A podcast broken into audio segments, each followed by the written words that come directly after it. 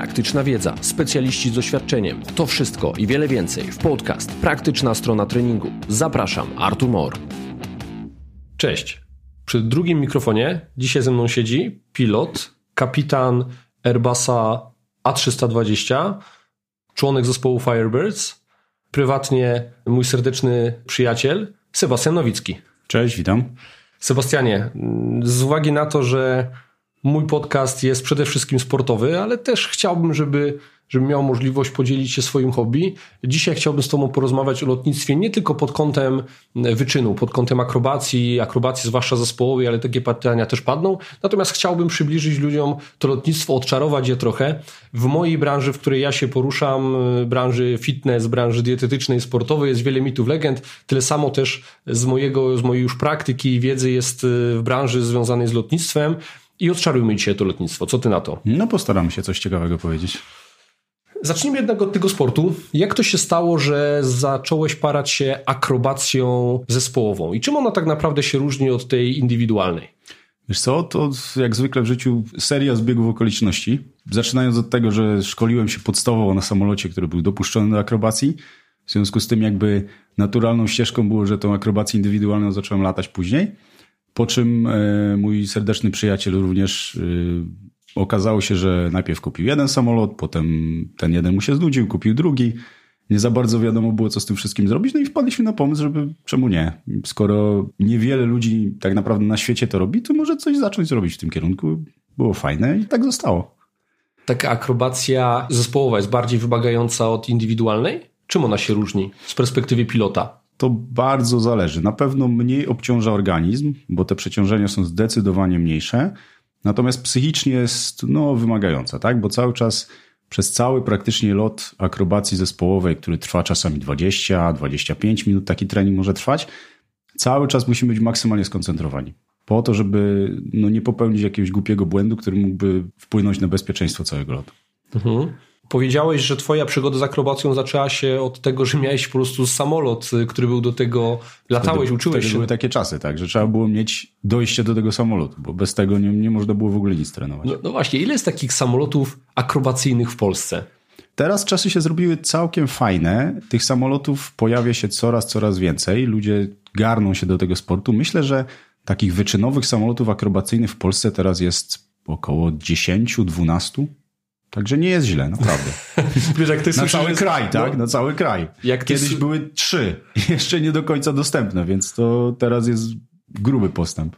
Ale cały czas dostępność tej akrobacji jest y, mała. Tak, no sport jest bardzo, bardzo drogi i tak naprawdę, żeby go wyczynowo uprawiać, to trzeba się mega na tym skoncentrować, tak? Trzeba bardzo dużo trenować i to praktycznie trzeba poświęcić całe życie pod ten sport. My mówimy sobie tu prawdę, ja staram się dociekać e, tej prawdy i pokazywać takie odpowiedzi na pytania, które ludzie często zadają, a nie uzyskują bezpośrednich odpowiedzi. Jak drogie jest to lotnictwo akrobacyjne? Ile kosztuje samolot akrobacyjny? No tutaj górnego limitu nie ma, tak? Samolot akrobacyjny wyczynowy to jest w tej chwili wydatek koło miliona sześciuset tysięcy złotych, tak?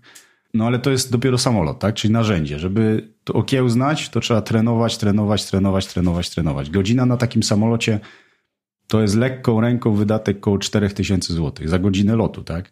Żeby dojść do Mówisz poziomu... Mówię o paliwie samym. Mówię o, no powiedzmy całym, całej godzinie samolotu, okay. tak? Czyli koszty stału, ubezpieczeń i tak dalej, i tak dalej. Okay. Natomiast, żeby dojść do poziomu światowego, światowej czołówki w akrobacji powiedzmy unlimited, no to myślę, że minimum 100 godzin rocznie trzeba wylatać. Czyli to jest olbrzymie obciążenie dla organizmu, no i mega wydatek, tak? Czyli to jest no, studnia bez dna po prostu. Jakie są samoloty akrobacyjne, które są w Polsce? Najbardziej e... popularna ekstra? Tak, tak, tak, tak. To jest y, jakieś 70% rynku. Extremer to jest taki drugi samolot, który jest no, dosyć popularny w Polsce. No i praktycznie na tych dwóch markach się to wszystko zamyka, tak? Na świecie są różne inne dziwne wynalazki, e, natomiast w Polsce jakoś na razie się to przynajmniej nie przyjął. Szkolenie podstawowej akrobacji samolotowej, jaki to jest wydatek? Szkolimy w mhm. ten sposób, tak? E, także e, powiedzmy taki wstępny kurs, po którym można uzyskać wpis do licencji, to jest wydatek około 22 tysięcy złotych. Ile to jest czasu spędzonego w samolocie? To jest 5 godzin 20 minut. okay, właśnie takie odpowiedzi konkretne chciałbym uzyskać, żeby to lotnictwo było bardziej przystępne. Ja jeszcze trochę o tym motywie swoim powiem, dlaczego staram się czynić to lotnictwo bardziej przystępne, bo niestety jest tak, że że ludzie jeszcze nie wiedzą, że mogą tak łatwo zacząć latać. Że w tej chwili w tych aeroklubach te szkolenia podstawowe PPL na samoloty, czy szkolenia szybowcowe SPL, one są dostępne, one są dla każdego. Nie trzeba legitymować się wybitnym e, zdrowiem, nie trzeba poświęcać nie wiadomo jak dużych kosztów, przynajmniej na to podstawowe lotnictwo. Natomiast ta akrobacja jest cały czas zaczarowana, czyli jeszcze ludzie nie wiedzą, że mogą tę akrobację latać. Tak, to znaczy, y, żeby w ogóle zacząć latać, my tu mówimy o ekstremach, tak? Akrobacja to już jest ekstremum. Natomiast, żeby w ogóle zacząć latać, licencja PPL lub licencja LAPL, która uprawnia nas do latania na lekkich samolotach tylko i wyłącznie, lub ultra, ultralighty, to jest oczywiście dużo, dużo, dużo tańsze i myślę, że każdego poniekąd byłoby na to stać, tak? U nas jeszcze nie jest to tak bardzo rozpowszechnione, tak? W Stanach y, latanie traktuje się jak jazdę samochodem tak naprawdę. Ludzie latają do pracy po prostu. Więc jesteśmy jeszcze dużo, dużo lat za nimi. Natomiast y, tak, jak najbardziej. Zabawa jest fajna, zresztą sam wiesz i, i warto do tego namawiać ludzi, żeby spróbowali przynajmniej. Ile jest szkół akrobacji w Polsce? Komercyjnych dwie. Tak naprawdę dwie. Cóż za konkurencja? No tak jak powiedziałeś A to wynika z tego, że... że jest mało chętnych? Nawet nie. Wydaje mi się, że nie. Jeśli, kiedy zaczynaliśmy tą naszą przygodę ze szkoleniem do akrobacji, z ośrodkiem szkolenia, też nam się wydawało, że tych chętnych nie będzie za dużo. Mhm. E, czas pokazał, że dużo ludzi się tym interesuje i ludzie piszą do nas, że fajnie, że coś takiego powstało, bo tak naprawdę nie wiedzieli jak zacząć, tak? Czyli nie mogli znaleźć środka. Tak jak mówię, w dawnych czasach, kiedy tych samolotów było trzy w Polsce, tak? Ludzie traktowali to jako coś nie dla każdego, tak? Ja tak nie uważam wcale. Uważam, że każdy może tego spróbować. Nie każdy musi być mistrzem świata, ale warto to spróbować. Naprawdę zabawa jest fajna. Oczywiście no, troszkę pieniędzy trzeba na to wydać, natomiast y, myślę, że daje to dużo, dużo frajdy i dużo satysfakcji i też poprawia bezpieczeństwo latania później. Mhm. No właśnie, bezpieczeństwo latania. No z tego, co mi wiadomo, w tej chwili piloci liniowi mają obowiązek y, przebyć szkolenie UPRT. Tak. Co to jest to szkolenie UPRT i z, dlaczego taki obowiązek w tej chwili się pojawił? To jest Upset Prevention Recovery Training super, że się pojawiło w ogóle, od tego trzeba zacząć.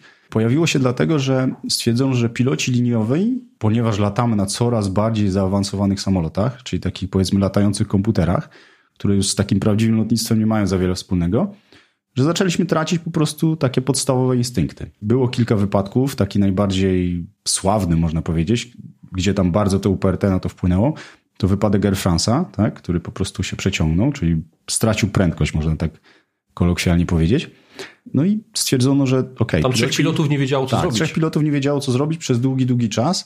Stwierdzono, że po prostu okej, okay, coś jest nie tak, tak? Czyli szkolenie podstawowe, które kiedyś mieliśmy, wszyscy tego zapomnieliśmy, tak? Latamy 20-30 lat na, na latającym komputerze i straciliśmy podstawowe instynkty. I dlatego wróciliśmy do tego teraz. Przeszkalamy nowych pilotów przynajmniej po to, żeby mieli dobre podstawy wyjścia, tak? Czy oni to potem zapomną, czas pokaże. Natomiast staramy się coś naprawić, żeby to lotnictwo poszło w jeszcze bezpieczniejszym kierunku.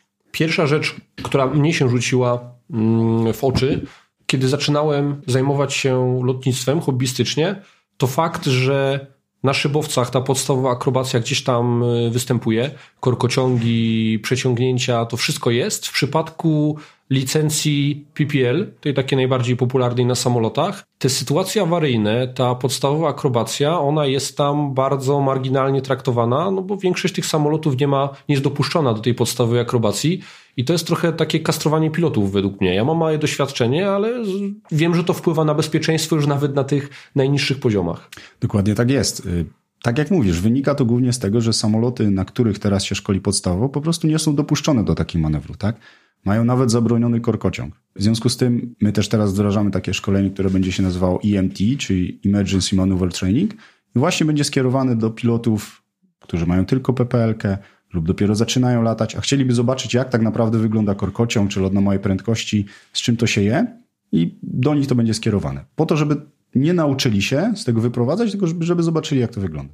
Dla mnie, jako dla amatora, różnica pomiędzy takim stabilnym lotem, czy z zakrętami z małym y, stopniem wychylenia, a korkociągiem, czy takimi sytuacjami awaryjnymi, to jest przepaść. Czyli pilot, który lata po prostej, po prostu lata sobie tym samolotem wokół komina, nagle pojawia się jakaś sytuacja awaryjna, sytuacja krytyczna, no to nie wie, co się dzieje, bo to jest, to jest taka przepaść pomiędzy tym, co się dzieje z samolotem, szybowcem. Niesamowite. No dokładnie tak, dlatego przynajmniej warto mu to pokazać, tak? Żeby każdy z nas mógł przesunąć te swoje marginesy. Jeśli nigdy wcześniej tego nie widzieliśmy, no to nie będziemy wiedzieli, jak się zachować. Jeśli ktoś nam to wcześniej pokazał, to przede wszystkim nie będziemy się tego bali, tak? A dwa, że jest duża szansa na to, że dużo lepiej sobie z tym poradzimy. No ale trzeba to wcześniej zobaczyć, tak? No i widzisz, tutaj od y, akrobacji zespołowej przechodzimy płynnie do bezpieczeństwa w lotnictwie, do bezpiecznego latania. Takie pytanie na pozór dla wielu z odpowiedzią oczywistą, ale ja bym chciał je zadać. Czy samolot pasażerski może zrobić akrobację? Dziwne pytanie, co? co? Dziwne, nie dziwne. No, powiem tak. Mówimy o samolotach pasażerskich obecnej generacji. A320 tam byłoby to ciężkie, bo A320 jest samolotem takim, gdzie komputer mocno nas ogranicza, tak? Czyli on na pewne manewry nam nie pozwoli.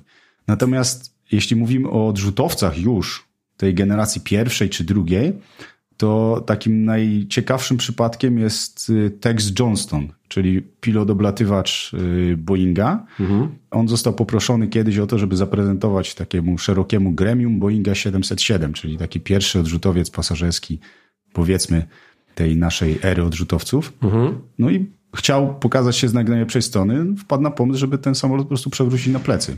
No mhm. i przeleciał nisko jak na odrzutowiec tej wielkości, tej kategorii nad ludźmi i zrobił po prostu beczkę. Tak? Mhm. No, myślę, że nie spotkał się tam z aplauzem ze strony dyrekcji Boeinga, natomiast samolot się sprzedał świetnie i wytrzymał to, tak? Oczywiście pasażerowie to jest raz, dwa wytrzymałość konstrukcji nas ogranicza, trzy komputery, które tam są zamontowane po prostu nie pozwolą na niektóre manewry.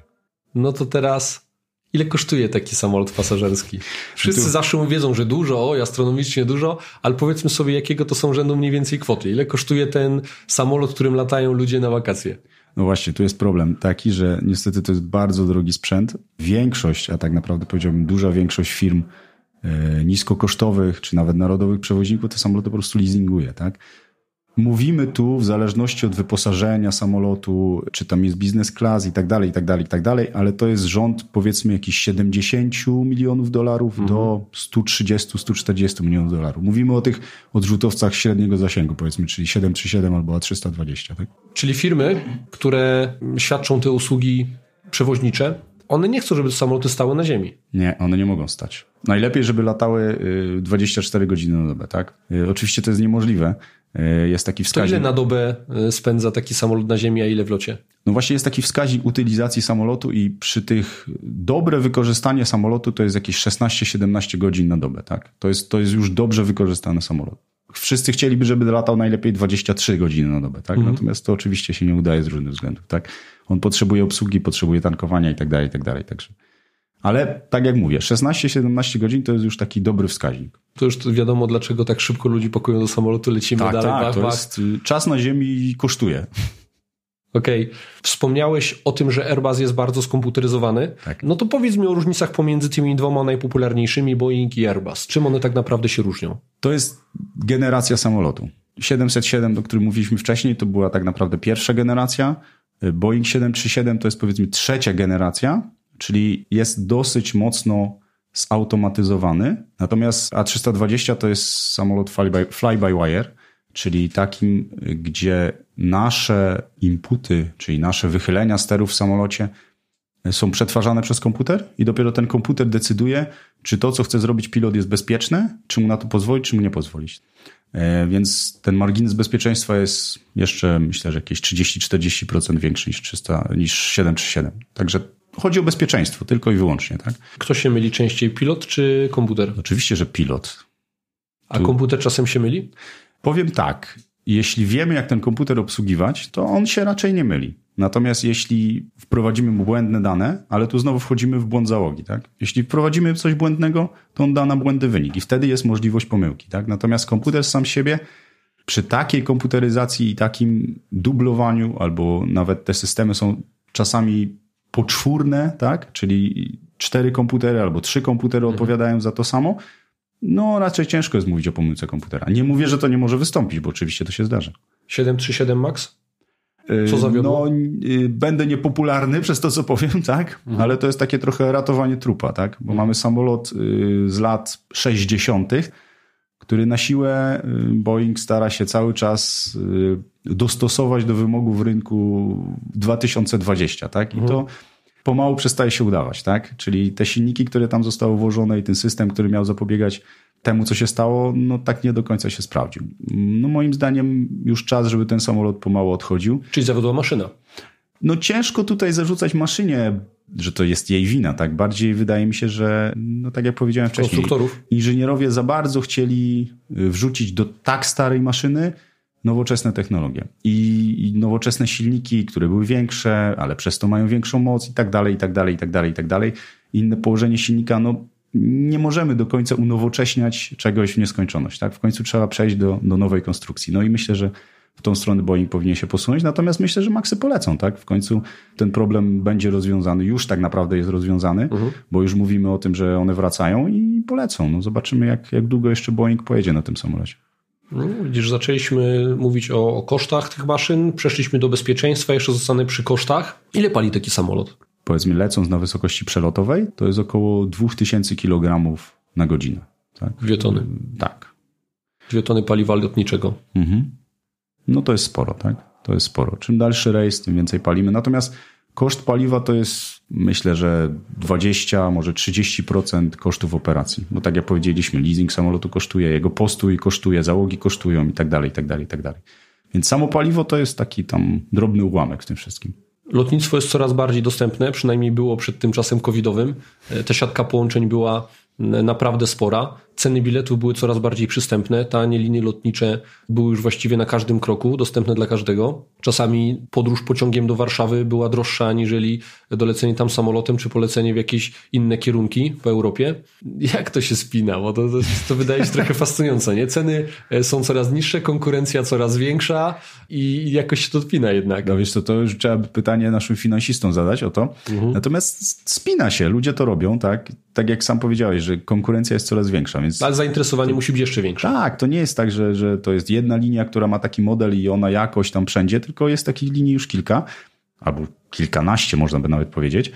No ludzie muszą latać przede wszystkim, tak? Jeśli te samoloty latają puste, no to się przestaje spinać. Jeśli stoją na ziemi, to też się przestaje spinać. Natomiast no, widać, że jakoś to funkcjonuje, tak? Jeszcze mam takie pytanie o czas podróży. Pewnie wielu słuchaczy zaobserwowało coś takiego, że jak lecą powiedzmy z Europy do Stanów i potem wracają, to ten czas podróży potrafi być całkowicie inny. Z czego to wynika? Wiesz to, wynika to z reguły z wiatrów, tak, które wieją tu w górnych tej atmosfery. Tak, tak, dokładnie tak. One z reguły wie, wieją w jednym kierunku, e, dlatego niestety lot z Europy do Stanów z reguły jest dużo dłuższy niż z powrotem. Może nie dużo dłuższy, ale dłuższy, tak? No na to nic nie poradzimy. Niestety natura nie zawsze z nami współpracuje. Jak to mówią, biednemu zawsze wiatr w oczy, tak? I tutaj niestety... Wracasz ze Stanów już na tak, bogato, tak, już jesteś bogaty, więc... Do Stanów jest pod górkę, a ze Stanów jest z górki. Tak, już tam niestety... tu jest problem. No także no, tak, tak to wygląda. Dobra, Atmosfera słuchaj, dwa popularne mity, które są nie tylko w tej branży lotniczej, ale mają impact na waszą branżę. Latają piloci po całym świecie, nie? Dla niektórych Ziemia jest płaska. Dolecieliście, dolecieliście do końca? No, mnie się nie zdarzyło jeszcze do końca dolecieć, do tych gór lodowych, czy co tam ma być, tak? Nie widziałem tego, no nie wiem, albo planują nas cały czas do latania w kółko, albo gdzieś tu jest jakiś szczegół, ktoś pominął, tak? No tak, Ten, Ziemia jednak może być Także okrągła. Myślę, że tak. Ja do tego sam, tak jak mówię, do granicy nie doleciałem, ale no, wydaje mi się, że jednak jesteśmy kulką. Kolejny mit jak to jest, że wy rozpylacie te jakieś tam dziwne substancje nad światem? I bo my to widzimy przecież, tak? No przecież widzę samo leci, a za nim coś się rozpyla. No Teraz i co to jest? Rozpyramy wirusa ostatnimi czasy, żeby, nie wiem, zabić, tak, tak, sprawić, żeby ludzie byli bezpłodni, tak? No, nie, no, co to jest, co to rozpylacie? No? no to właśnie to jest y, podobnie jak z tą, z tą płaską ziemią. Nie, oczywiście nie rozpylamy nic. Przynajmniej mnie się nie zdarzyło. Nie wiem, nie chcę się wypowiadać za całą branżę, natomiast ja tego nie widziałem. Nie, nie, po prostu chodzi o to, że tak trywialnie mówiąc, te spaliny, które z silników się wydostają, powodują powstawanie jąder kondensacji i kondensowanie się. Tak naprawdę robimy chmury, tak? Mhm. Czyli y, powietrze, które wypada z silnika jest cieplejsze, ma cząsteczki, wokół których ta para wodna może się kondensować i tak naprawdę powstają kryształki lodu, tak? Czyli w wysokich partiach atmosfery tak naprawdę przyczyniamy się do tworzenia chmur. Może jedynie co, to mniej promieni dochodzi do Ziemi, okej, okay, to jestem w stanie się zgodzić. Natomiast tym chemtrails to tak... No właśnie, nie. bo to chemtrails się nazywa, zapomniałem. No dobra, Sebastianie, wróćmy do bezpieczeństwa. Czy potwierdzasz, że latanie jest bezpieczne? Co do zasady? Zdecydowanie tak. Na pewno wielu słuchaczy w czasie lotu biznesowego, zawodowego czy na wakacje doświadczyło mniejszych bądź większych turbulencji. Te turbulencje potrafią mieć taką skalę bardzo nieprzyjemną dla pasażera, czyli wydaje się, że no kurczę, no niektórzy raportują spadłem 30 metrów w dół, no nie? Po pierwsze, czy to jest te 30 metrów w dół można spaść sobie w tej dziurze e, powietrznej, czy jak, jakbyśmy sobie to nie nazwali i czy jest to niebezpieczne dla samolotu? W 90 9% nie. No to jest tak, jakby porównać to, nie wiem, do wyboistej drogi jazdy samochodem, tak? No jest to nieprzyjemne, nie podoba nam się, nie wiem, możemy być chorzy nawet z tego powodu i tak dalej, i tak dalej. Natomiast, tak jak mówię, 99% kończy się to na tym, że trzeba zapiąć pasy i nie można iść do toalety, tak? Dla pasażerów przynajmniej. Mhm. Więc nie jest to y, niebezpieczne. Oczywiście mogą się zdarzyć turbulencje, które będą niebezpieczne, natomiast te turbulencje albo są związane z jakimiś bardzo silnymi wiatrami, albo z układem chmur burzowych, czyli czymś, co prawdopodobnie będziemy w stanie przewidzieć. Wy przecież macie radary pogodowe. Mamy radary pogodowe. Wy macie cały czas kontakt z jednostkami naziemnymi i wszyscy robią szereg starań, ażeby ten samolot nie wpadł w takie złe warunki pogodowe. Dokładnie tak. Mamy dosyć dobre prognozy pogody. To jest jedna rzecz. E, mamy radary pogodowe, tak już powiedziałeś, które wykrywają układy chmur burzowych, nawet rejony turbulencji już w tej chwili, w jakimś stopniu powiedzmy. Tak naprawdę najgroźniejszym zjawiskiem tutaj jest ten clear air turbulence, czyli turbulencja związana z układem wiatrów, tak można powiedzieć, w górnych partiach atmosfery, tak? Czyli coś, czego nie jesteśmy w stanie zobaczyć, nie do końca jesteśmy w stanie przewidzieć. Mamy na mapach takich synoptycznych rejony, gdzie ta, gdzie ta turbulencja może wystąpić, natomiast yy, Ktoś kiedyś powiedział, że meteorologia to jest druga nauka ścisła po wróżeniu z fusów. No i tak mniej więcej jest, że... Tam, gdzie tak, kończy się nauka, zaczyna się meteorologia. Tak, tak. Wiemy mniej więcej, gdzie ten rejon jest, tylko ten rejon może zajmować na przykład pięć krajów Europy, tak? Mm. Więc ciężko się do tego dostosować. Więc trzeba na to uważać, podążać jakby za wskazówkami załogi. Jak pasy są zapięte, to może nie do końca trzeba wstawać, bo naprawdę wiemy, co robimy tam w tym kokpicie i nie śpimy tylko. Więc na to trzeba uważać, ale bardzo mi się tego nie bał. Może to być nieprzyjemne, nie wiem, jakoś tam chorobowo na nas wpływać, tak? Ale 99% przypadków to jest taki, że gładko przez to przelatujemy. Nawet jeżeli wszystko lata po samolocie i pasażerowie mają wrażenie, że no, to taka, koniec świata. Taka turbulencja, że wszystko lata po samolocie, to jest właśnie ten 1%, nie? może 2%, tak? Mhm. Czyli to jest, no to są rzadkie zjawiska. Albo sytuacje, kiedy takie zjawiska mogłyby wystąpić, są z reguły y, łatwe do uniknięcia. Tak? No, mhm. Nikt przez chmury burzowe raczej nie przelatuje.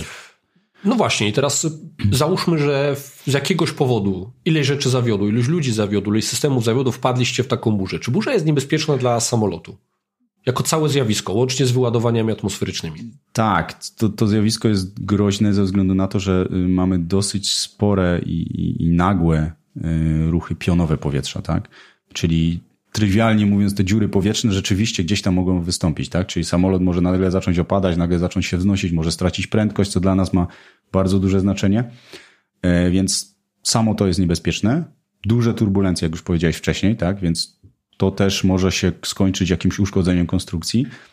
No i wyładowania atmosferyczne, one znowu jakieś 70% przechodzi bez jakichś większych uszkodzeń na samolocie. Czasami mamy jakieś dziurki na kadłubie, tak, czyli otwór, gdzie ten piorun uderzył, potem gdzie wyleciał. To się zdarza, tak, że są uszkodzenia samego samolotu, natomiast one nie, nie wpływają bezpośrednio na bezpieczeństwo lotu, czyli nic tam się nie pali, nic tam się nie psuje, nie ma tak jak na filmach, że ten piorun tam biega po kabinie i w ogóle wszystko świeci i wysiada cała elektryka, tak, i mruga światło.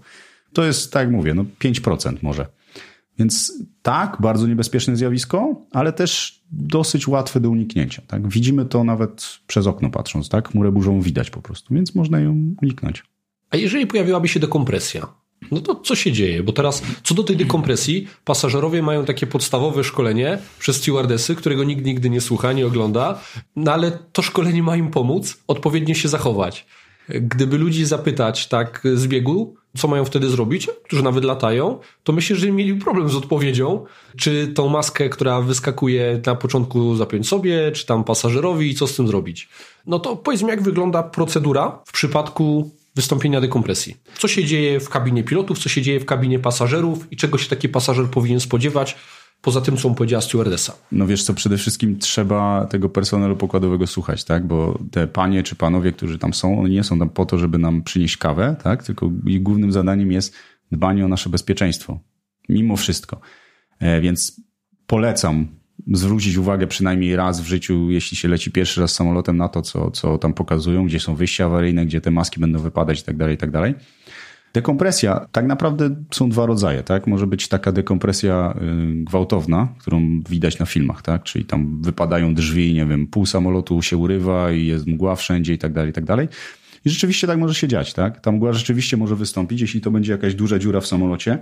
Przez dużą dziurę rozumiem na przykład wyrwanie drzwi, tak? Bo coś takiego może się zdarzyć. Były takie przypadki w historii? Były takie przypadki, tak. To się zdarzało tak jak mówię, lotnictwo się robi coraz, coraz bardziej bezpieczne, więc trochę już przeżyliśmy od czasu braci Wright i staram się tego unikać. Natomiast no, nie jest to wykluczone, tak? Coś takiego może się zdarzyć. Awaria się może zawsze zdarzyć. No i wtedy rzeczywiście bolą nas uszy, boli nas brzuch, czyli wszędzie tam, gdzie gazy się zbierają, to możemy odczuwać jakieś dolegliwości różne dziwne. Tam mgła się rzeczywiście może pojawić, bo nagle para wodna się kondensuje, czyli niewiele widać. No i maski, tak? Przede wszystkim w kabinie zobaczymy to potem, że wypadną nam maski z sufitu i warto tą maskę założyć jak najszybciej, bo jeśli lecimy na dużej wysokości, tak, czyli przelotowej 10, 11, 12 tysięcy metrów, e, no to mamy niewiele czasu, tak? Ile? Powiedzmy, to jest od kilku do kilkunastu sekund tak naprawdę, w zależności od tego, jak nasz organizm na to zareaguje. Ta wysokość, która jest normalnie w samolocie, no to powiedzmy jest taka wysokość wysokich szczytów górskich, tak? Czyli... Tak, tam będzie około maks 2,5 tysiąca metrów nad poziomem morza i to, ta wysokość nie powinna wywołać y, objawów choroby wysokościowej. Dokładnie tak. Natomiast, y, no wiesz, jak wpływa utrata tlenu na człowieka, tak? To możemy się czuć bardziej zmęczeni, szybciej, nie wiem, możemy się robić senni nawet. Gdybyśmy mieli tam biegać po tym samolocie, no to pewnie nie wybieglibyśmy tyle, ile normalnie na ziemi. E, w związku z tym, w zależności od tego, jaki organizm na to zareaguje, tyle mamy czasu, tak? Ciężko jest to powiedzieć, tak? no ale tak naprawdę określa się to na jakieś powiedzmy kilkanaście sekund, więc tą maskę najlepiej złapać i od razu założyć na siebie. I dlaczego na siebie, tak?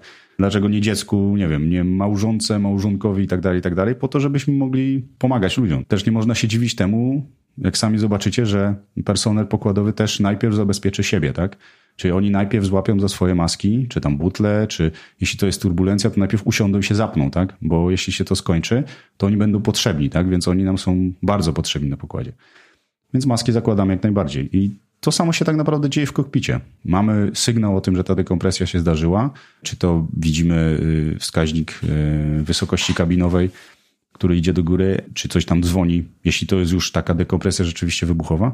I pierwsze co robimy, to sięgamy po maski. To jest dokładnie taka sama akcja jak w przypadku pasażerów, tak? Bo my musimy być żywi, tak? Jak my stracimy przytomność, no to samolot się rozbije niestety. Jaką odpalacie procedurę? Gwałtownie będziecie zbijali wysokość? Tak, z reguły tak. Jeśli to jest taka dekompresja właśnie wybuchowa, to staramy się to zrobić jak najszybciej, uważając oczywiście na to, żeby nie przekroczyć prędkości dopuszczalnych dla samolotu, tak? Wtedy musimy brać pod uwagę to, że ten samolot może nie jest w najlepszym stanie, tak? Czyli wyrwanie drzwi samolotu, no to jest dosyć duża dziura. E, jeśli to jest taka dekompresja powolna, która może wynikać z tego, że jakiś system zawiódł w samolocie i ten samolot nie jest w stanie się hermetyzować, to wtedy mam troszkę więcej czasu. Natomiast procedura zawsze jest taka sama, tak? Czyli jak najszybciej staramy się do, dolecieć do bezpiecznego poziomu lotu, a za taki bezpieczny poziom lotu uważa się wysokość około 3-4 tysiące metrów, tak? W zależności od tego, czy lecimy nad górami, niestety wtedy musimy zostać troszkę wyżej, czy ten teren jest płaski, i tak dalej, i tak dalej, i tak dalej. Uważa się, że ten poziom lotu 100 to jest taki bezpieczny dlatego, żeby można było już oddychać tym powietrzem mhm. de facto, który z zewnątrz wpada do samolotu. Powiedziałeś o uszkodzeniach samolotu, na przykład y, wyrwa w kadłubie, wyrwane drzwi. A co w sytuacji, jak padną silniki? No może zacznijmy od tego. Na przykład pada jeden. Co się dzieje? Jeśli to jest samolot czterosilnikowy na przykład, no to nic się nie dzieje. Tak naprawdę. Nie wiem, może komuś spaść widelec z pasażerów, tak? Bo zobaczy, że coś tam nie działa. Jak jest dwusilnikowy, no to już problem jest troszkę większy. Natomiast ten samolot jak najbardziej leci, tak? On może wystartować nawet na jednym silniku. Więc jeśli mamy awarię silnika podczas startu, przejedziemy tak zwaną prędkość decyzji, czyli taką, po której nie możemy się już zatrzymać na pasie, to de facto możemy dalej się wznosić, możemy dalej wykonać normalne lądowanie, pełną procedurę podejścia. No już oczywiście nikt nie będzie leciał do lotniska docelowego z reguły, bo to już by było trochę karkołomne. Natomiast gdyby była taka potrzeba, to jesteśmy w stanie polecieć. Tak naprawdę nasze procedury przewidują lotniska alternatywne do do lotniska startu w odległości jakichś 180 mil od tego lotniska, więc to jest dosyć daleko, tak? To jest jakaś godzina lotu, powiedzmy. Więc możemy to zrobić spokojnie. Nie ma problemu. Jeden silnik nie jest problemem, tak? Dwa silniki? Dwa silniki, no to już trzeba się troszkę zagęszczać. Natomiast y, to nie jest tak, że ten samolot, y, nie wiem, wpada w jakiś niekontrolowany Wiesz, korkociąg, dla, dla spada i umieramy no wszyscy, tak? Bo dla większości silniki nie działają i nagle samolot nie, nie. zachowuje się jak pudełko zapałek i po prostu spada nie, pionowo w dół i to już koniec. Sam latasz szybowcami, więc jak to jest, tak? No ale nie każdy lata. silnika niestety nie mają i latają, tak? Więc to oczywiście nie będziemy się wznosić odrzutowcem, który ma 70 ton, tak? Natomiast y, spokojnie jesteśmy w stanie y, nawet znaleźć lotnisko z wysokości przelotowej. Mamy w granicy jakichś 80 do 100 mil promienia, w którym możemy takiego lotniska szukać, tak? Nawet z niedziałającymi silnikami. Więc znowu, oczywiście duży stres dla nas, natomiast to nie jest tak, że to jest już katastrofa, wszyscy umieramy i tak dalej, i tak dalej. Myślę, że jesteśmy w stanie z tego wyjść. Zresztą w historii było kilka takich przypadków, gdzie silniki przestawały działać z różnych względów. Tak? Z reguły było to brak paliwa. Albo źle zatankowany samolot, jakieś błędy w obliczeniach. 767 wylądował kiedyś na e, takim już nieużywanym lotnisku. Tam był tor dla samolotów wtedy. No ale udało mi się wylądować, nikt nie zginął. Samolot został postawiony, przednie podwozie się złożyło niestety, natomiast postawili go na kółka, zatankowali i odlecieli. No i także nic się nie stało tak naprawdę. Dobre lądowanie jest wtedy, kiedy Samolot przeżyje, tak. tak. tak a tak. bardzo dobre. nie, dobre jest wtedy, kiedy wychodzisz o własnych siłach, a bardzo dobre jest wtedy, kiedy, kiedy samolot przeżyje. Dokładnie tak. No, tak to jest. E, zacząłeś mówić trochę o takich nietypowych lotniskach, no to moje pytanie, jakieś najbardziej, najtrudniejsze lotniska na świecie, co jest w ogóle takim utrudnieniem dla pilota, jeżeli chodzi o lotnisko? Czego piloci nie lubią, czego się obawiają, co budzi w nich jakiś tam stres i obawy? Żeby przygotować się w ogóle do lotu, liczymy sobie performance naszego samolotu, czyli jego osiągi, czyli to, czy na danym lotnisku damy radę wylądować. Czyli tak naprawdę, jako taką kategoryzację lotnisk, to można przyjąć to, jak długi jest pas, tak? jak on jest wysoko, bo to, czy jest wysoko, czy jest nisko, ma wpływ na osiągi naszych silników, czy jest na przykład oblodzony, czy jest mokry, czy jest zabrudzony jakimś, nie wiem, błotem i tak dalej, i tak dalej, i tak dalej. Tak? I to rozważamy, jeśli chodzi o kategoryzację lotnisk. I tak takim świętym gralem pilotów to jest Lukla w Nepalu, tak? czyli lotnisko, które jest mega wysoko, bo jest prawie na 3000 metrów. Jest mega krótkie, bo jest 560 metrów chyba długości pasa. Yy, jeszcze jest pod górkę, tak? Czyli to jest lotnisko, gdzie mamy jedną szansę, tak? Jeśli nie wylądujemy, no to się pewnie rozbijemy. No i to jest takie chyba najtrudniejsze lotnisko w tej chwili dla samolotów komunikacyjnych, bo o takich lotniskach mówimy, tak? Gdzie normalnie 560 metrów? odbywa się ruch pasażerski. Tak, tak, tak, tak, okay. tak, tak, tak. No i plus 3000 metrów wysokości mm, nad poziom morza, tak, czyli no szczyt góry praktycznie. Y, no nie fajne lotnisko, natomiast wielu chciałoby się tam spróbować, tak? Mhm. Z tych lotnisk y, europejskich... Ale one jest w pełni zautomatyzowane. Ono tak naprawdę ma podejście tylko y, z widocznością, tak? Czyli, Czyli nie można tam wylądować w oparciu o przyrządy. Mhm. Czyli taka procedura no, tam lądowania automatycznego, czy z takim precyzyjnym naprowadzaniem tam niestety nie istnieje. E, no natomiast z racji tego, że jest mega krótkie i mega wysoko i jeszcze pod górkę, no to jest trudnym lotniskiem, tak? Mhm. W Europie tutaj aż takie ekstremalne lotnisk nie ma z takich moich przypadków trudnych lotnisk to chyba była Islandia, tak? gdzie lataliśmy na lotnisko Egishtadir, czyli północno-wschodni koniec wyspy.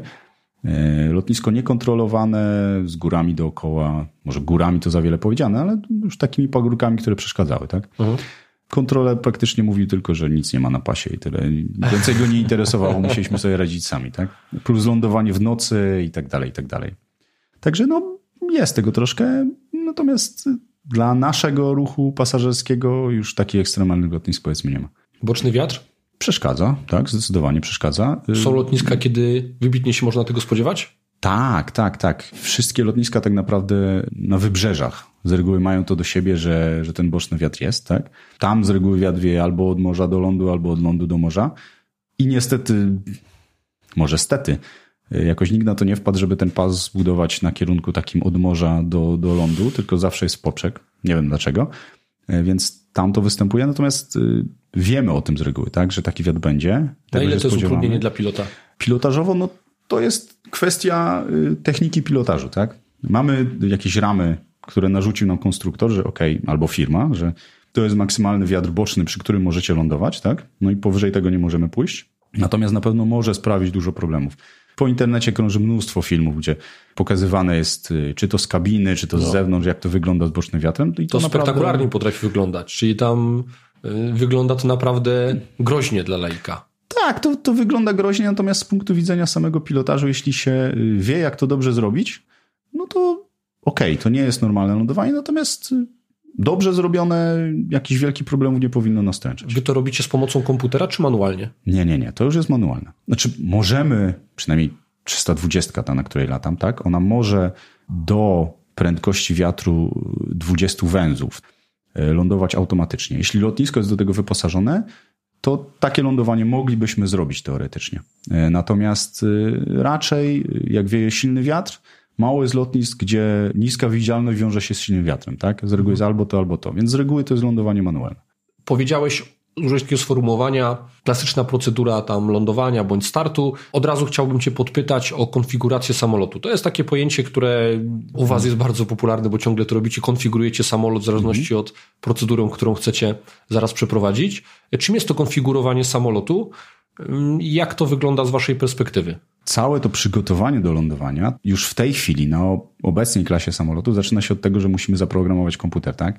Czyli dopasowujemy jakby albo wbijamy do komputera to podejście, które będziemy chcieli zrobić. On jest tak naprawdę w stanie to podejście wykonać potem sam, czyli całe podejście z reguły do lotniska jest automatyczne, plus do tego wypuszczamy klapy i sloty z przodu, podwozie i tak dalej, i tak dalej, czyli to jest ten taki moment, gdzie ludzie... Gdzie coś słychać. Tak, tak, gdzie słychać i widać nagle, że się rozbebeszyło całe skrzydło. Tak, tak. Nie? Że tak, nagle tak, widzisz, tak. kurde, skrzydła nie ma, Transformers. Tak.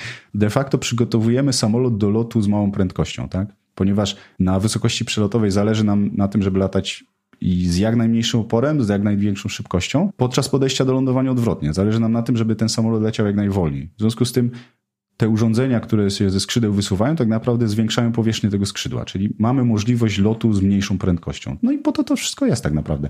Czyli z prędkości przelotowej powiedzmy rzędu, nie wiem, 300 węzłów zwalniamy do 130 węzłów, tak? Po to, żeby zmieścić się na pasie.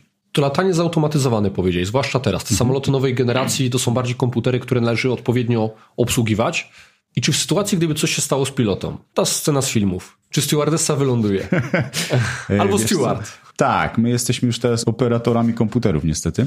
Dopuszczam taką możliwość, tak? Powiem tak, że te sceny z filmu mogą wydawać się takie bardzo przekoloryzowane, tak, że tam, nie wiem, jakiś dramat się dzieje w kabinie, ale powiem tak, gdyby ten samolot był odpowiednio skonfigurowany, czyli mm. powiedzmy ta początkowa faza wprowadzenia tego podejścia do komputera byłaby zrobiona, to jestem w stanie stwierdzić, że gdyby piloci padli całkiem, tak, czyli stracili przytomność, umarli, nie wiem, co by mi się stało. Gdyby ktoś znalazł się w kokpicie, miał podstawową wiedzę o tym, co widzi w ogóle, czyli jak odczytać przyrządy, dajmy na to, jak zobaczyć, czy ten komputer rzeczywiście chce zrobić to, co my chcemy od niego, no to jest taka szansa, tak? Nawet chyba gdzieś na symulatorze widziałem takie próby, że tam wsadzano laika mhm. zupełnego do, do symulatora i ktoś mu tam tłumaczył, naciśnij tak. guzik ten i ten. Nasze stewardesy i stewardzi są szkoleni z tego na przykład, jak obsługiwać radio w samolocie, tak? Mhm. Czyli oni powinni umieć dogadać się przez radio. No i gdyby się dogadali przez to radio, mieliby odpowiedni czas, mieliby paliwo i tak dalej, i tak dalej, i tak dalej, jest taka szansa, tak? W tej chwili Cirrus stworzy, stworzył właściwie taki samolot SF-55 Vision Jet i tam jest opcja autolenda, czyli tego automatycznego lądowania dla pasażerów. Ponieważ co samolot, który lata w załodze jednoosobowej, gdy ten pilot padł, że tak powiem, mhm. no to pasażer może nacisnąć taki wielki czerwony guzik i wtedy samolot zrobi wszystko sam. Czyli znajdzie lotnisko, odpowiednie do lądowania, skonfiguruje samolot, wyląduje, jeszcze nada sygnał ostrzegawczy, mayday i tak dalej, i tak dalej. Na końcu jeszcze kawę zrobi. No nie, jeszcze tego chyba, do tego nie doszli, może w następnej generacji będzie e- espresso wyjedzie jeszcze z podłogi. Gratuluję, tak, no jest... sukces, wylądował pan. Oczywiście mówimy o sytuacjach takich bardzo ekstremalnych, tak, że to jest ostatnia deska ratunku, natomiast byłoby to możliwe. No jestem w stanie w to uwierzyć. No i teraz naturalne hmm. pytanie się nasuwa. Piloci są potrzebni czy nie? E, a chciałbyś polecieć samolotem bez pilotów? Ja nie. No właśnie. Ja nie. Ale wiesz, teraz mówimy sobie o tej pełnej automatyzacji, nie? Wojsko używa coraz więcej dronów. Samoloty są coraz bardziej zautomatyzowane. Błędy jednak popełnia przede wszystkim człowiek, a nie komputer. Hmm. No i teraz jest ten pierwiastek ludzki. W ogóle jak wyglądają plany tego lotnictwa? Ty jesteś, hmm. siedzisz w nim. Czy myśli się w ogóle nad tym, żeby pozbyć się pilota z kabiny? To znaczy, na pewno z punktu widzenia firmy y, piloci są drodzy, tak? Więc jakby się dało zrobić tak, żeby latał albo jeden, albo najlepiej, żeby tam siedział sobie na fotelu w domu i pił kawę i latał, to pewnie byśmy w to poszli, tak? Natomiast y, są dwie kwestie. Jedna kwestia to jest taka mega psychologiczna, tak? Czyli mnie by było ciężko wejść do samolotu, wiedząc, że tam jest jakiś PlayStation, który tym wszystkim steruje, tak? Bo tak ludzie myślą, tak? Tam jest komputer, oni nie zdają sobie do końca sprawy, jakie możliwości ma ten komputer. No i teraz jakby zobaczyli pusty kokpit, no to nie wiem, czy ktoś chciałby polecieć takim samolotem, tak? Więc to jest jedna rzecz. Druga rzecz to jest decyzyjność. Komputer ma jakby ograniczone y, możliwości decyzji, tak? No, nie ma myślenia y, abstrakcyjnego. Tak, dokładnie. No on, on nie jest w stanie wymyślić czegoś, czego mu nie wprowadziliśmy. Jeszcze, przynajmniej jeszcze, tak? Mówię jeszcze, bo to pewnie kiedyś będzie, tak? Czasami piloci robią rzeczy, które tak naprawdę jakby ryzykują życiem, tak? Bo rozmawiam o, o wypadkach, tak? Bo do tego, do tego dochodzimy, tak? Czyli sytuacjach nienormalnych. I czasami robimy rzeczy, które odchodzą w ogóle od procedur, są złamaniem nawet prawa, tak, po to, żeby ratować samolot. No i te, pojawia się taka dyskusja jak przy samochodach elektrycznych, tak? Co się stanie, jak, y, nie wiem, samochód elektryczny będzie miał ratować ciebie w środku, czy na przykład matkę z dzieckiem na przejściu i uderzy w drzewo, tak? No mhm. i, i teraz y, co jest lepsze, tak? I tutaj jest duży problem. No i to samo jest z samolotami, że one byłyby w stanie zrobić taką operację, tak, bez problemu. Tak jak drony, mówisz, latają, Amerykanie sobie siedzą tam w baraczkach, nie wiem, mhm. w Teksasie i latają samolotem, który się znajduje nad Afganistanem lub coś takiego, tak? E, natomiast y, raz, uważam, że pasażerowie nie do końca by chcieli tam siedzieć. Dwa, że y, jeśli miał być to zupełnie autonomiczny samolot, to dalej byłby problem z y, decyzyjnością w trakcie jakichś usterek, y, nienormalnych sytuacji itd., tak itd. Tak Jeszcze nie jesteśmy w stanie opisać wszystkich procedur dalej. Lądowanie na rzece, na rzece Hudson, nie? No Przykład. właśnie, no to jest... Y, to było działanie totalnie off-label. Tam nawet, nie wiem czy, czy ja dobre informacje mam, ale tam nawet wielu próbowało na symulatorze to powtórzyć i to nie udawało się. Salenberger, który był tam kapitanem, on miał duże doświadczenie, jeśli chodzi o wodowanie samolotów, tak? bo sam był odpowiedzialny troszeczkę za safety i tak dalej, i tak dalej, więc on wiedział, co robi. E, natomiast y, dużo szczęścia, przede wszystkim dużo szczęścia. No i tak jak mówisz, wybrali opcję no mega dyskusyjną. Jeśli się na to spojrzy tak na pierwszy rzut oka, tak? No mają dookoła dużo lotnisk, tak? A oni od razu walą w rzekę. Natomiast wyszło na to, że, że tak jak mówisz, potem na symulatorze próbowano to odtworzyć. Tak naprawdę to była jedyna opcja, która była, tak? Nie wiem, czy komputer byłby w stanie coś takiego zrobić, ponieważ wiesz, on mógłby mieć wpisane lotniska, okej, okay, mógłby starać się do któregoś dolecieć, co by mu się nie udało, no i teraz, nie wiem, wpadłby pewnie w środek Nowego Jorku, bo tak by się to skończyło, tak, bo poza rzeką Hudson, która tam była, to wszędzie mamy mega wysokie budynki, no i gdyby nie to, to, no to nie wiem, jakby się to skończyło tak naprawdę, mhm. więc uważam, że przy takich przypadkach, a tak naprawdę piloci są szkoleni do sytuacji takich, tak, my nie jesteśmy szkoleni do, do latania z punktu A do punktu B, tylko całe to nasze szkolenie opiera się na tym, że płacą nam za to, po to, żebyśmy umieli zareagować w sytuacji niebezpiecznej albo krytycznej. No i tu mógłbym wrócić do tego szkolenia UPRT. I teraz y, jak pracujesz, bo ty szkolisz UPRT, Szkole. widzisz tych pilotów mhm. liniowych, którzy na tym szkoleniu są. Pokazujesz im, jak wyprowadzać samolot z sytuacji niebezpiecznych, pokazujesz im te elementy podstawowej akrobacji. Dla nich to jest nowość, to jest ich chleb powszedni, oni są tym zaskoczeni.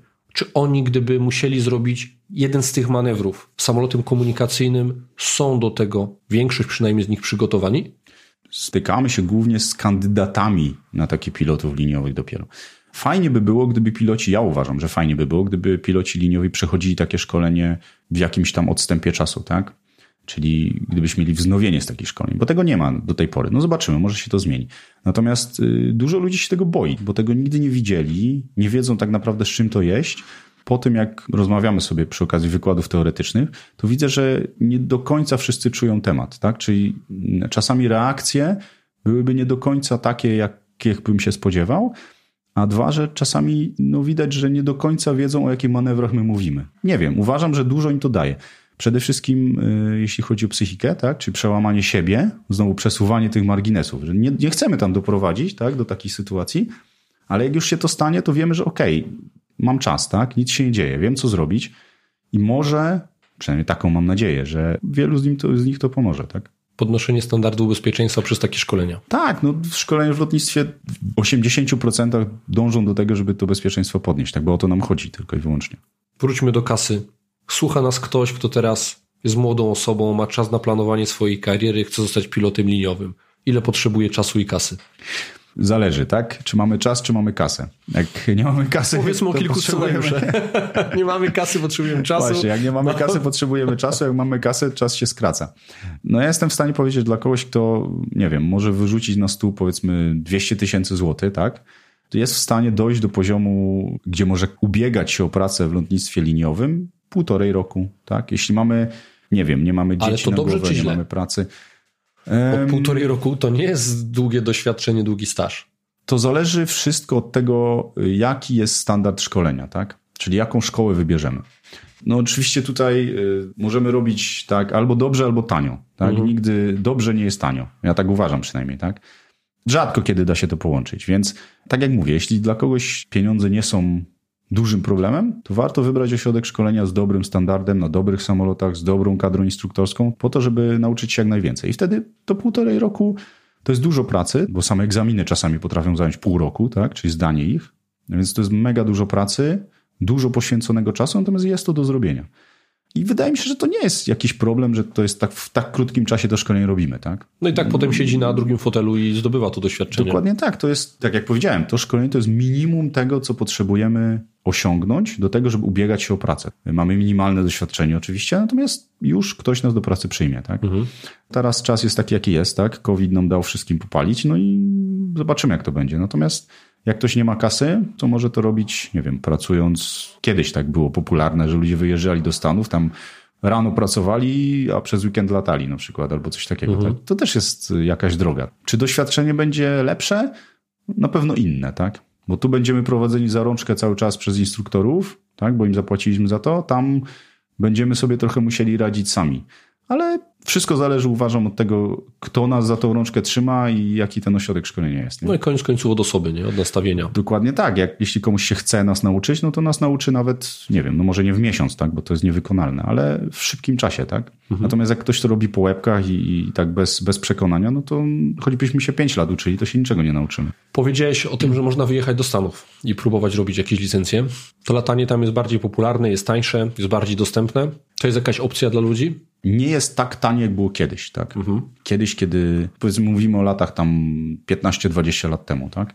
To latanie tam było mega tanie, już było super rozwinięte. W Polsce raz, że było bardzo niedostępne, jeśli już było dostępne, to było drogie. Ludzie tak jakoś nie za bardzo wiedzieli, jak to ugryźć. Tak?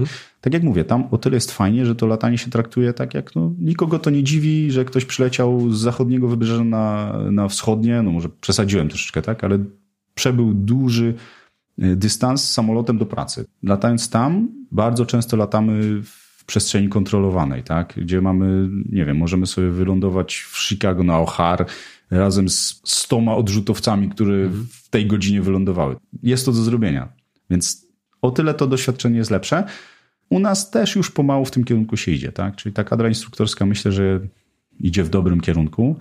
No ale to jest fajne doświadczenie na pewno. Ja trochę w Stanach polatałem i nie żałuję tego, co tam zobaczyłem. Tak? Na pewno dało mi to inne spojrzenie w ogóle na lotnictwo.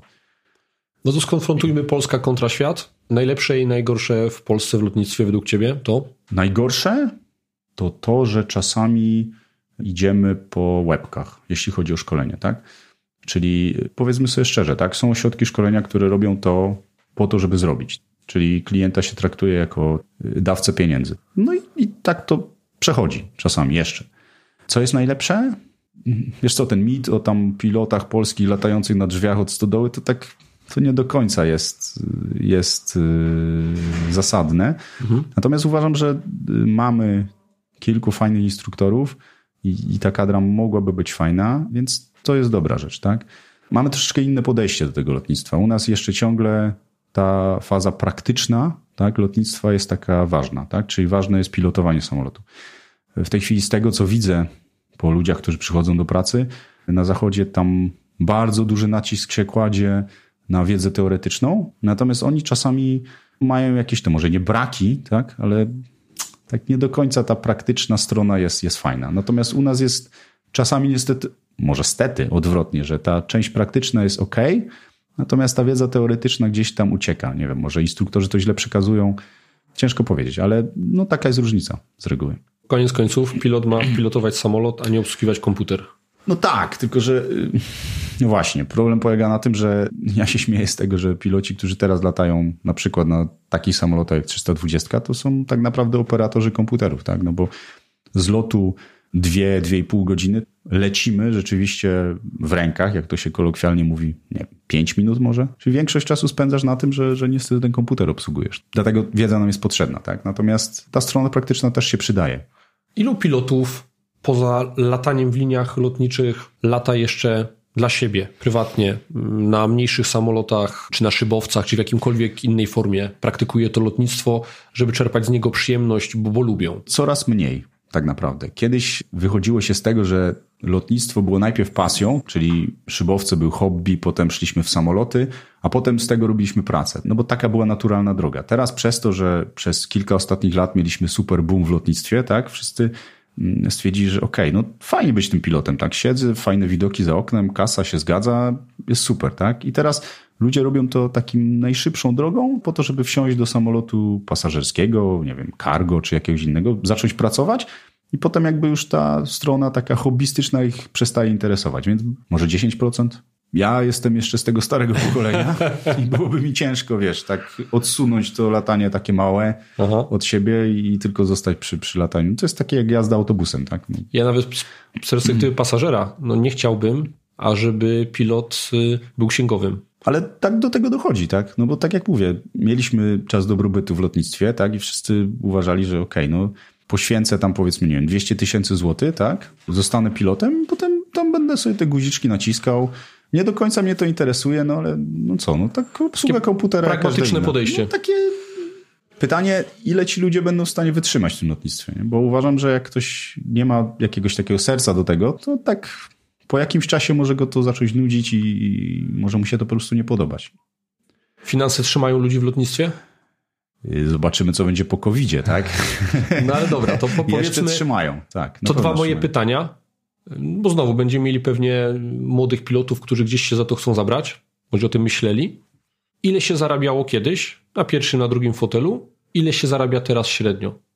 No te pensje lotników tak naprawdę szły do góry przez ostatni czas, bo ludzi brakowało, tak? Więc... Procentowo gdyś powiedział, jak zaczynałeś, o ile to wzrosło? I na przestrzeni ilu lat? Mniej więcej. Ja myślę, że od kiedy zacząłem latać w ogóle. Jako kapitan. Tak, no jakieś może 10-15%. Wzrosło. Wzrosło. No to nie jest spektakularnie duży nie, wzrost. Nie, nie, Natomiast, no, co, pensje w lotnictwie są fajne, tak? No myślę szczerze, nie latamy za, za najniższą krajową. Te pensje są dobre i uważam, że jak na polski rynek to są bardzo dobre pieniądze. No nie ma co tu kryć. E, więc no, ten wzrost nie mógł być jakiś spektakularny, tak? Natomiast. Y, no, Ile zarabia oficer? Dbano o pierwszy. Nas.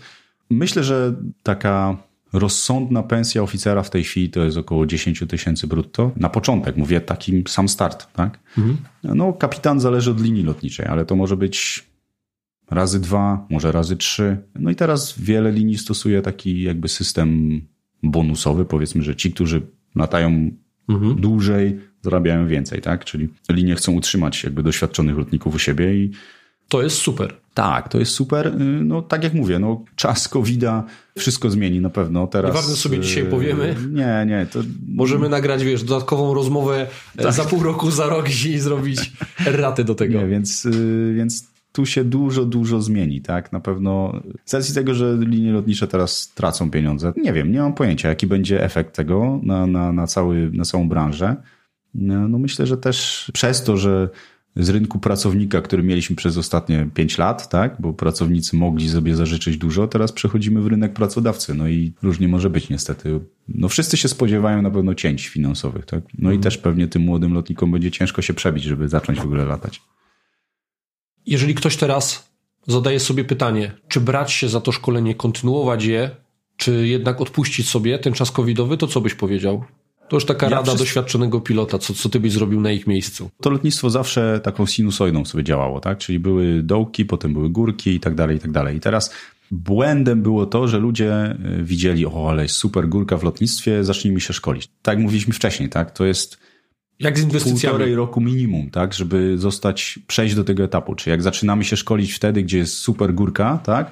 No to jak skończymy to nasze szkolenie, to pewnie zostaniemy bez pracy na następne 2, 3, 4 lata. Więc uważam, że ci, którzy już zaczęli, no nie powinni tego odkładać na półkę, tak? No bo raz, że stracą doświadczenie, ciężko się przygotować na to, co będzie teraz, tak? Bo nie wiem, za tydzień możemy zostać zamknięci w domach i w ogóle będzie lipa. Natomiast yy, ja uważam, że trzeba to ciągnąć dalej, tak? Przygotować się na to, że to się kiedyś odbije, tak jak wszystkie branże. No jest jeszcze alternatywa, latanie biznesowe. Tak, i to jest yy, z tego, co widzę, to przez ten pierwszy lockdown były takie firmy, które tam się wahały, a może kupimy sobie samolot, bo nas stać, tak, potrzebujemy go do pracy, ale w sumie po co, jak można latać rejsówką, tak? Co jest tańsze, nie obciąża tak firmy i tak dalej, i tak dalej. Kiedy no, świat się zamknął, tak, okazało się, że samoloty rejsowe nagle stanęły, no to kilka z tych firm, nawet mówię o polskim rynku, tak, stwierdził, że okej, okay, no kurczę, chcielibyśmy, potrzebujemy polecieć, tak, bo mamy klientów, musimy się tam dostać, a nie mamy jak. To latanie biznesowe tak może nie odczuwa, wydaje mi się, aż tak bardzo tego kryzysu, jak latanie takie stricte liniowe, pasażerskie. Więc tu jest jakaś, jakaś ucieczka, natomiast to jest skala tego jest jednak mała, tak? Mhm. No moja firma ma tam samolotów w tej chwili 130, 140, tak? Jeśli mówimy o firmach zajmujących się lataniem biznesowym w Polsce, no to z reguły zamykamy się w granicach jakichś tam kilkunastu samolotów góra, tak? Więc to jednak nie jest ta skala. Natomiast tak, jest to jakaś alternatywa i to podejrzewam, że taka dosyć bezpieczna alternatywa na ten taki szalony czas. No, by ten szalony czas się skończył jak najszybciej, mm, abyśmy go opanowali i mogli wrócić do takiego komfortowego latania. Sebastianie, wszystko co dzisiaj powiedziałeś, myślę, dla wielu młodych pilotów będzie bezcenne. Te fragmenty o bezpieczeństwie i odczarowanie kilku mitów, legend związanych z lotnictwem, myślę, będą miały jakąś wartość, e, nawet taką rozrywkową dla słuchaczy, którzy są tylko i wyłącznie pasażerami i latają sobie na wakacje czy biznesowo. Każdy znajdzie w tej rozmowie coś dla siebie. Ja mam nadzieję, że ten czas się skończy i zobaczymy Cię z grupą Firebirds e, w ramach jakichś pokazów e, gdzieś w Polsce. No liczymy na to, że ten czas e, jak najszybciej się skończy, bo tak naprawdę w tym roku nie polataliśmy w ogóle. No zobaczymy jak będzie. No, ciężko przewidzieć, tak jak powiedzieliśmy. No, na razie liczymy wszyscy na to, że, że jeszcze chwila i wrócimy do normalności, tak? Także do zobaczenia, już mogę powiedzieć. Sebastianie, dziękuję i do zobaczenia. Dzięki bardzo. Cześć. Hej. Cześć.